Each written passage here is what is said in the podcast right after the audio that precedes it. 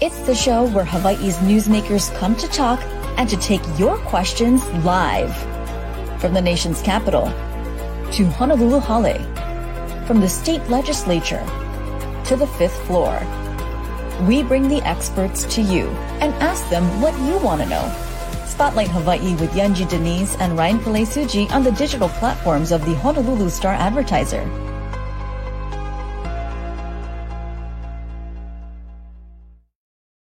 Aloha, happy Monday to you all. Thanks so much for joining us here on Spotlight Hawaii. I'm Yunji de Nies, joined by Ryan Kalei Tsuji. Ryan, I know Hawaii's riding high this morning, so happy for our American Idol winner. But I digress. We are focusing our efforts this morning and our conversation at the Capitol uh, to talk to someone who is in charge of helping the neediest in our community. That's right. We want to bring in a, a new director of the Department of Human Services, Cathy Betts. Thanks so much for joining us here this morning and being on Spotlight Hawaii. Morning, thank you for having me here today. You know, let's just start off broadly. Uh, just you are assuming this new role as a director uh, of DHS, and, and we know that there are some challenges within the department that we'll get to this morning. But speaking broadly, uh, talk about just your role uh, and just assuming into this position and some of the priorities that you hope to accomplish as its new leader. Sure. Well, thank you for that question, Ryan.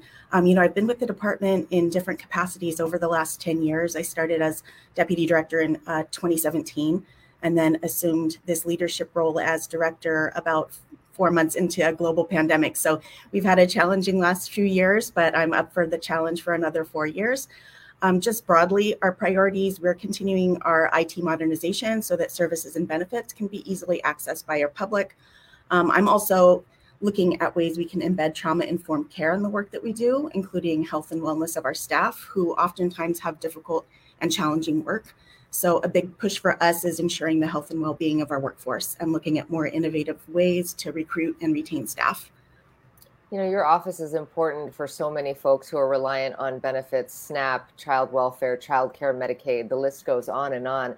Um, COVID 19 exposed so many vulnerabilities in our community. Where do you see the greatest need? Because, uh, you know, obviously uh, we have so many needs and only so many resources. So, how do you prioritize who gets the most care? Correct. Well, some of the, you know, vulnerabilities that we saw during the pandemic were food insecurity, economic insecurity, cost of childcare. Those are all critical areas of need, and they remain to be critical areas of need. Uh, to that end, we worked really closely with Lieutenant Governor Luke to pass legislation that pass, uh, expands preschool open doors. And we're looking at also increasing our childcare subsidy rates. Um, during the pandemic, we really worked hard to apply for various federal waivers to ensure we could expand benefits and services. Uh, specifically, we were able to expend over $70 million in federal funds for childcare stabilization grants and subsidies to, to families that needed childcare. Um, we also know that investing in our children and families can strengthen our families' re- resiliency and well being. So uh, we want to set up our kids for success in their lives. Um, throughout the last few years, as I mentioned, we applied for various federal waivers, and our team was really, really flexible to adjust to numerous program changes um, to ensure the success of new programs like Pandemic EBT and other federal assistance programs when we look at your department, uh, there may, may be some confusion at, at, times as to what the department does, and often it may be mistaken for, say, a Department of Health Services. Uh, if you can just broadly speak to what the department does as a whole, and, and there have been some changes over time. Uh, we also know that this, uh, we also have added this, uh, forgive me, the, the Department of Trauma, and um, you know, there's also this new sector as well. So there's a, a lot of overlap overall. Uh, if you can just speak to what your department uh, does and how it intersects with some of the other agencies. Sure, sure. Our mission is really to support the self sufficiency and well being of individuals and families in Hawaii. Um, to that end, we deliver $3.6 billion in programs and services through four major divisions um, our Benefit, Employment, and Support Services Division, Division of Vocational Rehabilitation, our MedQuest division, and our Social Services division, as you mentioned, which oversees child welfare and adult protective. Uh, we also have the Office of Youth Services and Hawaii Public Housing Authority that are administratively attached uh, agencies. Um, finally, we have the Commission on the Status of Women, the Commission on Fatherhood, and the Youth Commission, which are all attached to DHS. So we truly are the state safety net for children and families. Hmm. And and as you compare, you know, how Hawaii is when it comes to the rest of the country, how do you think we're doing when it comes to servicing the, the neediest in our community? Well, you know, we uh, expanded a lot of our programs during the pandemic. Uh, we were the first state in the nation to implement Medicaid coverage for residents from compact nations. We are also the first state in the nation to implement uh, PEBT and get our PEBT plan approved by the federal government. So we've been working really hard around the clock. You know, I say to our staff that we got to take a break sometimes and take care of ourselves and really practice self-care. That's a big critical push for me is having a healthy workplace for uh, not just our, our, families and residents in Hawaii, but for our staff that is, uh, you know, doing some really challenging work. Um, I, I, think that sometimes um, a lot of departments of human services across the continent are kind of dealing with change fatigue because we had to implement so many new policies, programs, uh, federal benefits in, you know, practically overnight. Um, you know, we we talk a lot about the pivot that a lot of state agencies had to undertake during the first few months of that pandemic, but we truly did, and we we still are implementing a lot of those pandemic changes for uh, for services and benefits to go out with more ease. You know, you talked earlier about one of the goals and, and missions that you had is really employee retention, and as you talk about some of these um, challenges that you know your staff has and, and trying to make sure that you are finding the services to just take care of your own staff to make sure that they're equipped uh, and they can handle the pressures of the department. Uh, how are you a what what's sort of the the goal or, or are sort of the plan uh, to ensure that you can keep the employees that you have but also recruit? Because uh, you know in speaking to many different leaders throughout various sectors in our community on this show it seems that finding quality workers is uh, something that everyone is dealing with. So being a state agency and having to compete against uh, other you know nonprofits or other departments how are you uh, pitching i guess the services and the employment opportunities in your department? You know our department attracts some of the most caring and hardworking individuals in the state. Um, and so i want people to understand that you know we have a flexible work environment. I, I this is why i support um, continued telework for for folks that need to do telework. I don't think people should be sitting in traffic for three hours a day, bumper to bumper, just to get to work and deal with some of the most challenging cases in the state. So, um, one of the things that we do is, you know, we try to express to our staff that that um, we need them and that we support them and we care about them as whole humans. As you know, they have families. Um, we had folks that had, um, you know, family members get very sick from COVID. Some folks that passed away.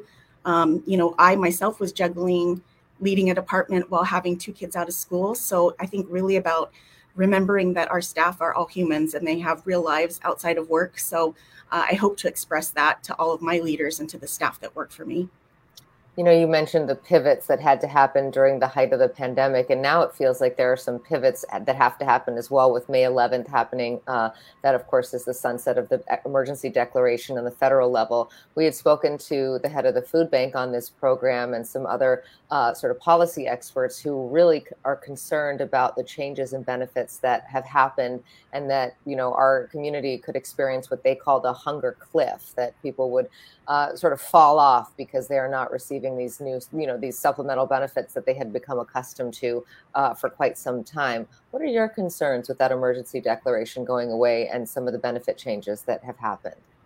You know, we uh, we kept um, our emergency proclamation for food insecurity in place as long as we could with the federal um, emergency in place.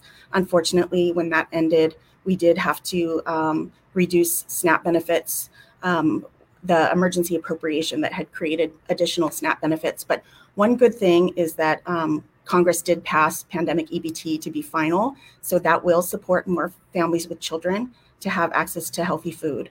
Um, another thing we do is, as you mentioned, the food bank. We work closely with the food bank on messaging to ensure that you know that that that folks aren't falling through the cracks. That they do have access to healthy food. Um, and so we'll continue to do that with our community partners and work closely with them to ensure that folks know where they can go for help and benefits. We're coming off what has been uh, described as almost a chaotic end to the legislative session last year, uh, this past session. Uh, I'm wondering if you can provide some of the highlights that your department received through the legislature, some of the things that you were really keen on to lawmakers to advance for for your department, and what were some of the things that you felt were wins for um, the department overall with this past legislative session? Sure. Um, well, it was a it was an interesting session for sure. Um, one of the benefits that came out of this session, like I mentioned, um, the preschool open doors expansion. So we'll get uh, $38 million in fiscal year 25 to expand preschool open doors to three-year-olds. Currently, it is for four-year-olds, um, and so that's a huge win for us. I think that it's going to uplift a lot of families um, and provide critical care for for children in the state. Um, and we all want our children to have, you know, a healthy start. So I think that's probably the biggest win this legislative session. I want to ask you, you know, about the grants and aid program. There's been a push uh, from the nonprofit sector to try to make some of these uh, th- this funding more permanent, so that they don't have to go to the legislature uh, each time and a- and have to ask for the same money year after year. Uh, what are your thoughts on that? I know that your department, of course, works very closely with a lot of these uh, providers. Well, I can understand why there is a push for GIAs to be made part of the budget. I think it's difficult for many nonprofits to rely on one or two year funding to do the work that they do. And I think it's oftentimes difficult to retain staff who may not feel job stability when funding is only possible through grant cycles. Uh, we actually worked closely with the True Cost Coalition to really educate lawmakers and the public about the true cost of doing business with government agencies and to really educate folks about the impact of cost of living and inflation on some of these contracts that haven't seen increases in many years. Um, luckily, some lawmakers have been supportive of those increases, and we've been actively advocating for an increase in some of those contracts to support our community partners. We couldn't do this critical work without them. And are you, and just staying on these grants and aids topic, do you speak to any of the lawmakers directly? Do they seek counsel or advice or, uh, you know, just knowledge from the department when trying to determine uh, which of these nonprofits and community service programs uh, that the state would like to support? Because obviously there are a lot of nonprofits out there that go to the legislature each year and ask for money. Is is that something that you folks are involved in? And if not, moving forward, how do you think that conversation? Uh, might benefit having both of you, uh, your, your department, at the table with these lawmakers when making these decisions? Sure. Well, we definitely speak to lawmakers about the importance of our nonprofit providers. Um, we have hundreds of contracts with nonprofit providers throughout the state for you know doing really critical work like family visitation and Medicaid outreach and SNAP outreach and things like that. So we definitely make make it known to the lawmakers um, that we have you know a critical need in our nonprofit providers and they really do need to be supported. Mm-hmm. you had mentioned this uh, trauma informed care sort of approach to ha- helping your employees. You know tia hartsock uh, was on this program recently telling us about this new cabinet position and, and this new department that she's standing up. How closely are you working with what you know how, how closely are you aligning with what she's doing uh, with your own department? Um, i'm working really closely with her office. Um, you know, that office really came to be because of the Trauma Informed Care Task Force, of which I co-chair with with Tia. And so to see this office come to fruition in the governor's office is really, I think it's a pivotal moment for the state. I think we can really expand the ways that we do trauma informed care and uh, the ways that we, you know, sometimes, um, you know, it's not easy to access government all the time and to make it more easily accessible and not harmful and not traumatizing, I think is a critical role that we play. So I'm working closely with Tia and we're looking at ways that we can embed trauma informed care throughout the department, not just for the residents that we serve, but for our staff as well. You know, there there will be some that criticize this move and said that this is something that should just be under the Department of Human Services as a whole and just another sector rather than deciding to make it its own uh, department in its entirety what would you you say to those who maybe believe that this wasn't warranted that there, we really didn't need another director another department why uh, is this separation between the two uh, so important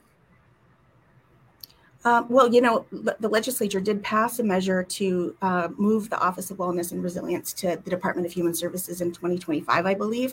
Um, and so we're looking forward to working closely with that office. Um, you know, I think that the last three years have really shown not just our resilience, but it, it's it's challenged us as a state. Um, luckily, we came out of the pandemic um, as one of you know the I think the um, not most unscathed, but you know our our health and well being we um, really uplifted that during the pandemic, and we knew that people needed to be protected. Um, but I do think that moving forward, we're going to see a lot more, um, a lot, you know, the impacts of a pandemic. That uh, I mean, we saw I think it was the CDC released a new report a couple of weeks ago on youth and mental health and social media. So I do think that um, there's a critical need uh, that we we can rise up to the challenge and address through this office. You know, right at the top, you were mentioning that one of the things you want to do is sort of streamline the technology and making it a little bit easier for folks to interface with your department when they're coming to you to ask for services. I think there are a lot of barriers when you talk to folks about just trying to access those services that are there. How can you, you know, what are you doing to try to break down some of those barriers so that people can get the benefits that they, that they're eligible for? Sure. Well, I mean, in the first month of the pandemic, we actually um, switched our SNAP application from paper to online so that folks could apply online. We have a call center that's 24 7 that folks are able to access um, if, if they can't get through to a processing center. Um, we're just trying to do as much as we can in the public in terms of community outreach and public awareness so that folks know uh, where they can go for benefits and services. We started this IT modernization probably, I'd say, six or seven years ago. Um, and so to see it kind of come uh, to fruition is really exciting. Um, you know, first was KOLEA, which is for Medicaid applications. And then the next is our um, BES, which is for our BESD financial benefits. Um, finally, we will be going live with our uh, comprehensive child welfare information system. So, you know, we're, we were stuck on a lot of legacy systems that we really needed to um, invest in. And so we've been supported by the legislature, thankfully, thankfully, so that we could really get all of these um, modernization in, in place. You know, when you rewind the clock and you look at this department, many of the services that DHS, uh, you know, provide were cut during the Lingle administration uh, and the financial recessions that were going on at that time, uh, and that there were necessary cutbacks that were needed for the overall budget. Uh, but some of those services may not have been fully restored. Uh, do you think that there are still consequences uh, because of some of the cuts that were made, especially to some of the mental health programs that were so vital during that time? Have we now being you know 10 20 years down the line uh, how do you think that that will impact uh, you know our the, the, well-being of our community? Sure that's a great question. Well i think one of the long-lasting impacts from that time um, is the trauma from the reductions in force and furloughs. Um, i was actually at the attorney general's office at that time representing the department and it was a tough time for a lot of our staff. Um, so to rebuild and reinvest in our staff i think is critical and in terms of programs and services, we've actually expanded many of our services and took advantage of a lot of the various uh, pandemic waivers to ensure an increase in benefits. Like I mentioned, pandemic EBT um, is final, so that's that's a great thing. Additionally, um, our Medicaid coverage has expanded to 12 months postpartum for moms. And we were also, as I mentioned earlier, the first state to implement Medicaid coverage for residents from compact nations. So we're really looking at ways that we can um, truly serve as a safety net for all of our residents. Where do you see the biggest pukas in that safety net? You know, where, where do you think that that Hawaii is most vulnerable, and, and what would you think that you know the average person could do to try to help? That's a great question. I, I mean, I think that food insecurity is a real uh, a real challenge that's impacting our state's residents. So I think that's somewhere that we could see more state investment. Obviously, the SNAP program is federally funded, but if we had other creative ways to um, you know increase SNAP benefits for folks that would be critical. Um, obviously, you know we can all do our part in in donating to the food bank and various nonprofits out there in the community. Um, I think the the other big push is for you know expanding childcare, ensuring that all families in Hawaii can access childcare and can afford childcare. I mean, I, I know as a as a mom that it's not easy. It, it's it's quite a, a chunk of change when you think about it, and um, you know, I had two preschoolers at the at the same time, so I, I, you know, very acutely know that the challenges of trying to find healthy and um, safe childcare that's affordable for for families in Hawaii as a whole, you know, this is a, new administration, and you're in a unique position where you served in another administration uh, and now see some of the changes that have happened with new leaders taking over new roles. Uh, if you can sort of explain how the transition has gone thus far, uh, this confirmation process uh, being introduced and and getting having to work side by side with some of these new directors. How have things been uh, overall, and how would you describe the dynamics of this new administration? I, think it's a really great group. I think that uh, Governor Green really selected people for the, you know, their aloha. and their care for others. And I see that uh, reflected in all of the cabinet members. Um, you know, there's a lot of really experienced folks, but um, you know, they're all very, very kind and willing to collaborate, which I think is critical in state government. Um, when we talk about breaking down silos, that's that's a critical need. Is you know the willingness to um, to say yes rather than no, and I think that that's been reflected in you know definitely in DHS leadership over the last five or six years. That just being able to um, collaborate cross sector, um, being willing to have difficult conversations with your community partners when you mess up. Um, I think that's that's uh, you know that humility in public service is is critically important. So um, that's something that I see in this in this cabinet. So I'm looking forward to continuing to work with them over the next four years.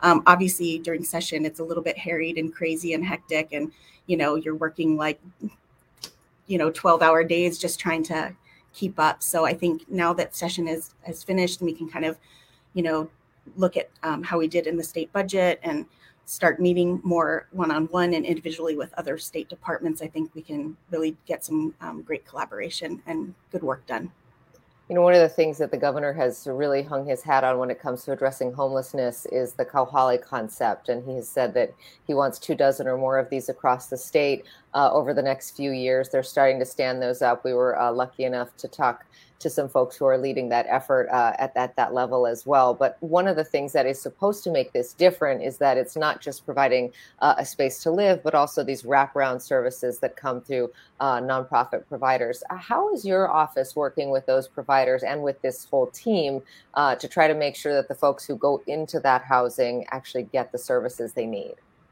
Sure. Well, I know um, Governor's Coordinator on Homelessness, James Koshiba, has been working around the clock to ensure that this um, medical respite Kauhale in front of our building is is successful.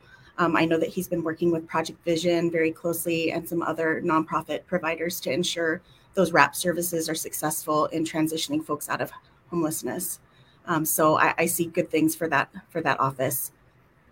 When we look at homelessness as a whole and, and just some of the challenges that are presented there, what are some of the other things that you're doing, your department is doing to help work with these other um, you know partners and, and other departments that are specifically targeting homelessness? But what does the depart you know your department in human services what are some of the services and some of the assistance that you folks are providing specifically and plans uh, to sort of help this need? Because we know that there's no magic bullet this is not going to go away over time but what are some of the things that you've noticed to be successful that your department has helped with over the years um, you know i think our, our big push for housing first as a as a framework and approach to ending homelessness has been really successful. Um, we contract, as I mentioned earlier, with hundreds of providers for emergency shelter, for domestic violence shelters. Um, Hawaii Public Housing Authority, as I mentioned, is attached to us. So they've been working around the clock to ensure new inventory can come online so that folks can have affordable housing. So it's, I, I do think, and I agree with you, Ryan, that it's going to take a whole array of services to really um, eradicate homelessness and ensure that folks have safe, healthy places to live. Um, but I do think it takes it takes a village. I think it takes a lot of different programs. Housing First isn't for everybody. Kauhale is not for everybody, right? So we have to have various uh, options that meet people where they are um, to ensure that their needs are, are addressed. And uh, like like you said, there's not a magic bullet for this for this issue we're almost out of time, but I do want to ask you, you know, what do you wish people knew about your agency, about what it does, the services that are offered, and, and how they can get involved, either as, you know, becoming a client and, and accessing some of those services or simply supporting those efforts? Sure. Well, I would urge people to go to our website, humanservices.hawaii.gov, to learn more about our services and benefits. Um, I think that one one thing that sometimes goes unnoticed is that you know we have really really hardworking staff they really, really care about the work that they do. They want to help people. They want to serve the public. Um, and you know, sometimes there are constraints on that, but I would urge everyone to you know treat our staff with grace and aloha, just as we extend to those that we serve.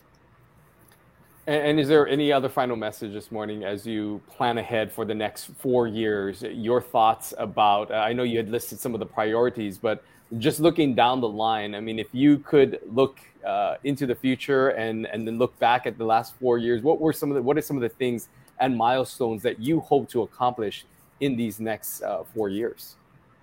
I really want um, I, I want our staff to feel fulfilled when they come to work. I want it to be a healthy workplace. Um, I want it to be, you know, um, fulfilling so that folks, when they go home, they know that they did a good job and they treated others with care and dignity. Um, I think that anytime we talk about state government, we have to continue to break down government silos um, and look at ways that we can partner with community so that we can just do a better job serving our residents. Okay, Cathy Betts, the director of the Department of Human Services. Thank you so much for joining us this morning, talking about your priorities and hopes for the future. We really appreciate your time. Thank you very much.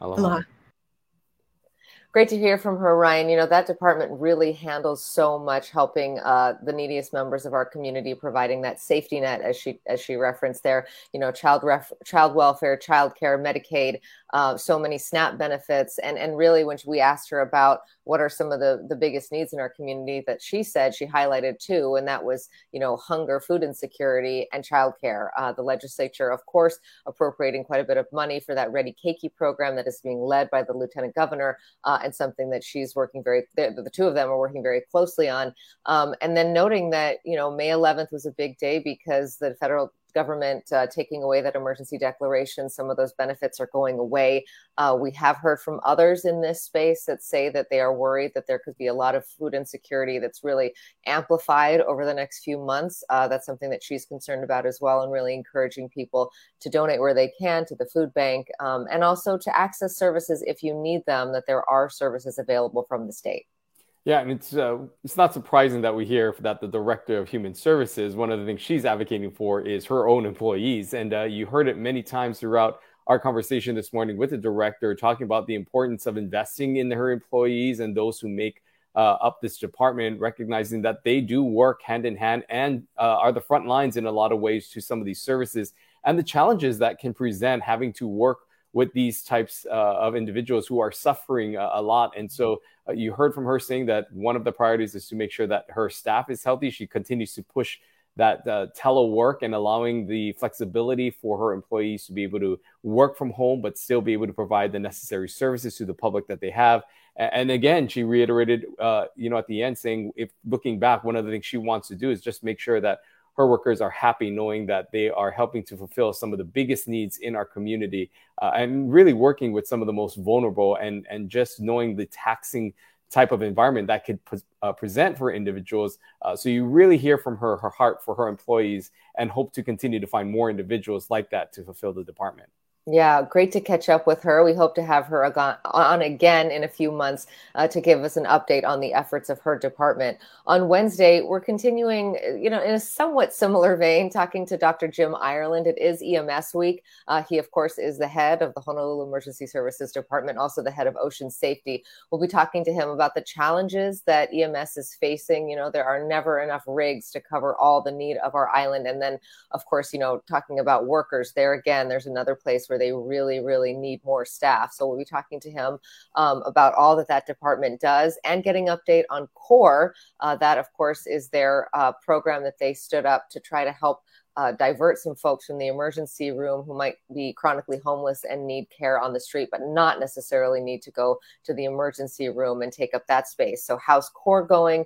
Uh, we'll be talking to that uh, and, and more with Dr. Jim Ireland right, right here on Wednesday. And then on Friday, we'll be speaking with the governor. Always uh, a lot to talk about with Governor Green. Uh, you know, of course, uh, getting his assessment of how things went with this legislative session. He also has some decisions to make about some of the money that has been allocated to uh, him in this sort of special fund, if you will, uh, deciding to uh, figure out if it's going to be going to things like HTA uh, as well as other projects that are asking for this money and departments like the Department of Education. So uh, there's always a lot to talk about with the governor. And so we look forward to that conversation on Friday.